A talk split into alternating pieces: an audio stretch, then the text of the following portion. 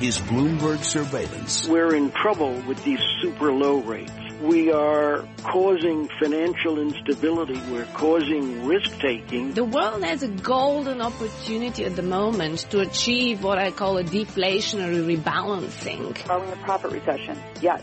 And remember, not all profit recessions precede actual recessions. Bloomberg Surveillance, your link to the world of economics, finance, and investment on Bloomberg Radio. Good morning, everyone. Bloomberg Surveillance, Michael McKee and Tom Keene. We are in New York. We welcome all of you worldwide.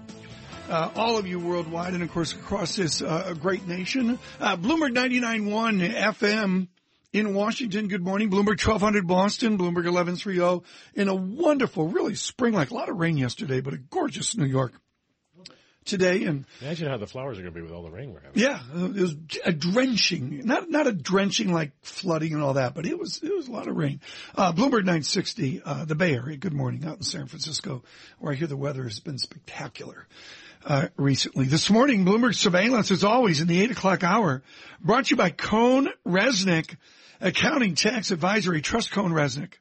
For the strategy, the insight your business needs to move forward, find out what CohnReznick thinks. Sign up for insights at cohnreznick.com. C-O-H-N-R-E-Z-N-I-C-K. cohnreznick.com. We have spoken to him far too much recently and somehow, Mike, to June, he's going to be like our best friend. He is head of Brexit rate strategy at UBS. I'm kidding. Ew. John Wraith is head of UK rate strategy at UBS, which means he is Same thing, eh, as much as anybody I know knee deep in thinking about where Brexit goes. John Wraith, uh, once again, good morning. Um, will, will Brexit be the only topic at the G20 meeting? I mean, is it the backstory at the G20 meeting nobody wants to talk about? Um, I'm sure it'll it'll come up. I think for some of the uh, countries there, it'll be a major preoccupation. For others, um, perhaps a little less so. Uh, we've heard some comments today from um, uh, from from Bullard, for example, a Fed official saying that he doesn't think Brexit, even if it does happen, will have a major impact on the outlook for the US, but clearly closer to Europe and, and uh, the, eurozone, and obviously in the UK itself, it's uh, it's a very major event. Is uh, have you been able to? Has anybody been able to quantify the impact on a say GDP basis and national accounts basis, or is it too complicated? Yeah, I mean, the, the, issue we have really, of course, is there's no precedent for this. I think, um, you know, I should stress our view is that ultimately the UK will stay in the EU and any dip in activity that we see in the, the next few months running up to the vote on the, the sort of uncertainty and nervousness will probably bounce back in the second half of the year. But uh, if the UK were to vote to leave, then there's a whole range of scenarios as to how the situation would unfold, and, and we've sort of categorised them as a softer Brexit, where there's a sort of fairly friendly and rapid re-establishment of trading mm. um, agreements and so on, um, and, and all the way to a sort of hard Brexit, where some tough negotiating and the establishment of trade barriers right. means that the hit to GDP will be larger. How did sterling rebound yesterday? You know, when you talk to the experts at UBS about how a bid comes in, what's the why that the bid came in? Was it just the street said enough? and they, they're looking for a quick scalp or is there an underlying story to that? What we saw yesterday, 138 up to 139.84? Well, I mean, uh, you, I suppose you have to see it in the broader context. We were up at sort of 154 not very long ago, so yeah. the, the decline is dramatic, and there will be temporary corrections. And that said, you know, at the moment, the, the, which is somewhat ironic in this debate, the economic data in the UK continues to print pretty favourably. So there are some sort of fundamental reasons for temporary periods of sterling strength, but in our view, right sure to be overwhelmed by this background uh, risk all the way through right. to June. John Wraith, review for our American audience the flows of capital and current account within the United Kingdom. I think we've got a real idea of the flip in current account balances in Japan. Tell me about the, the, the current account surplus deficit flows in the United Kingdom. Yeah, I mean that that's uh, you've hit on something important in this debate. There's a, a large, persistent current account deficit uh, in the UK, exacerbated over recent years by the fact that the UK economy has been growing so much faster than uh, most of those in the eurozone. Um, and often when you see a, a slide in a currency on the scale we've seen recently in sterling, attention turns to the current account situation, and when there is a large deficit, it exacerbates the risks of a, of a sort of more out of control decline in the currency because of the fact that uh, external investors are having to, to fund the uh, the current account. The old solution, Michael, was to send Aubrey and Maturin. Aubrey looks like Russell Yeah. Crowe. Send them down to take over Barbados again. That used to be the solution. Uh, it, the, the the the pound is so widely used in such a deep currency. Is uh, are we? Is there a chance we see a, a really big disorderly decline? There is a chance. Um, I think you know we would compare this really to the to the financial crisis when in the year running up to it, as the financial system deteriorated, we saw sterling weaken steadily, as I would argue it has been recently. And then when things went really wrong in, in late 2008, it was sterling that suffered the most because of the UK's exposure to the financial sector being that much larger than anyone else's. Um, I think we're in the same situation again, this sort of gradual weakening of sterling is likely to continue. And if on the, the 24th of June the UK has taken the decision to leave the EU, then you could see a much more significant fall uh, in the following months. Although, as I said before, that's not our, our central view. We still think the UK will be a member of the EU beyond the referendum. Well, at this point, uh, the currency reflecting uncertainty. Is it uh, ex uh, Brexit vote? Uh, is it fairly valued, or, or are we seeing where you know moves that should be made given the current account?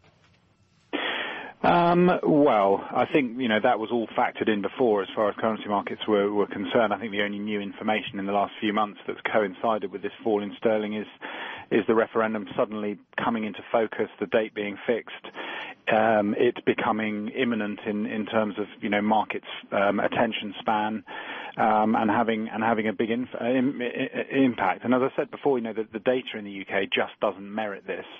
I mean, if you look just as one example at the um, the, the PMI indices, they're stronger in the UK than, than any of the other major global economies. Um, unemployment's low, retail sales are Yeah, but- strong. but- you know, there's no reason okay. for sterling to be undermined like this. Well, well fundamentally. said, but does that imply an expectation of a slowing United Kingdom real GDP?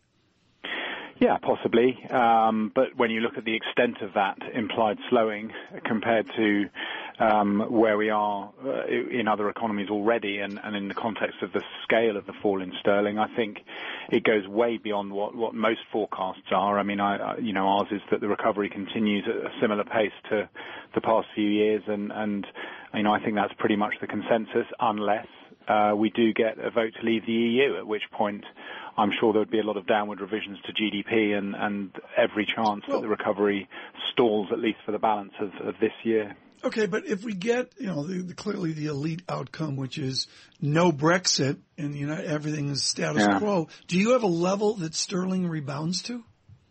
Well, I mean, over the over the, uh, the sort of coming months after that, it will take a while, and it will depend on any sort of significant dent to activity in the interim. But you know, we still see a possibility of um, uh, of sterling ending this year um, significantly stronger than its current level. But as I say, it will depend on activity indicators beyond the referendum, which will tell us how much damage has been done and, and how persistent or temporary it may turn out to be. Well, let me ask about that. Uh, the uh, the OECD, among others, have been uh, talking, and apparently a, a new note out from uh, your competitors at Citigroup, uh, been talking about uh, much, much slower growth around the world. How does that affect uh, the UK? Um, you know, again, ex-Brexit. Yeah, I mean, it, clearly, it, it, if it is a global slowing, it will it will affect all to a degree. I mean, I think you know, as recent years have shown us, the UK has proved quite resilient um, to the, the the slower growth and, and the woes of the eurozone in particular. And I think a large part of the reason for that is it has been long a um, service-based economy which is more able to perform domestically and more insulated from global slowdowns in terms of a drop in demand for manufactured goods and so on than certain other economies are. So, mm-hmm. you know, the, re- the recovery is somewhat mature, and I'm sure that if growth started to slow, it, it, it might see a you know slowing or even a, an end to the decline in the unemployment rate. But um, if there is a sort of genuine slowing of global Right. demand, I don't think the UK is is at most risk from that by any means. Uh, John Wraith's with us. We'll continue this discussion. Uh, he is with uh, UBS. So Michael McKee, the Bank of England Museum, with an important tweet today. In 1723, Sir Christopher Wren died. I've been doing a cycle of his know that. churches in, in when I'm in Oh, yeah? It's really something. Most of them were destroyed in World War II, and with a lot of courage, they were rebuilt. Uh, it was very, very uh, uh, cool. Uh, Mr. Murdoch's father was instrumental in helping rebuild Brides in Fleet Street. And it's really, I really urge people to go see Christopher Wren's magic. Outside of our new headquarters in London is his jewel right next to Mansion House. Sir Christopher Wren, uh, on this day, uh, died in 1723. Futures exactly flat. Let's bring in John Tucker now with the latest news from around the world. John? And Houston's going to be the site of tonight's Republican presidential debate with uh, Donald Trump rivals getting one more chance to try and derail the GOP frontrunner. Uh, state of emergency in Virginia. That's where four people were killed after tornadoes damaged homes, left thousands without power across the state. It's official. The natural gas flowing out of America's shale formations is now available to the world. The liquefied natural gas tanker Asia Vision, it left the Cheniere Energy Sabine Pass export terminal in Louisiana yesterday with the first cargo of U.S. shale gas. The tanker bound for Brazil. And score one for humans. Uh, Mercedes-Benz says with a growing array of options on its cars, robots can't keep up. They're relying more and more on human workers on the assembly line, reclaiming space uh, there to put in those options. Interesting. I, I'm so glad you did the natural gas thing. Yeah. Look where, Mike, look at nat gas. 1.735 Look at the per weather. gazillion British thermal units. We'll have to talk Cheniere with David Wilson. We'll do that in the next hour. Bloomberg surveillance.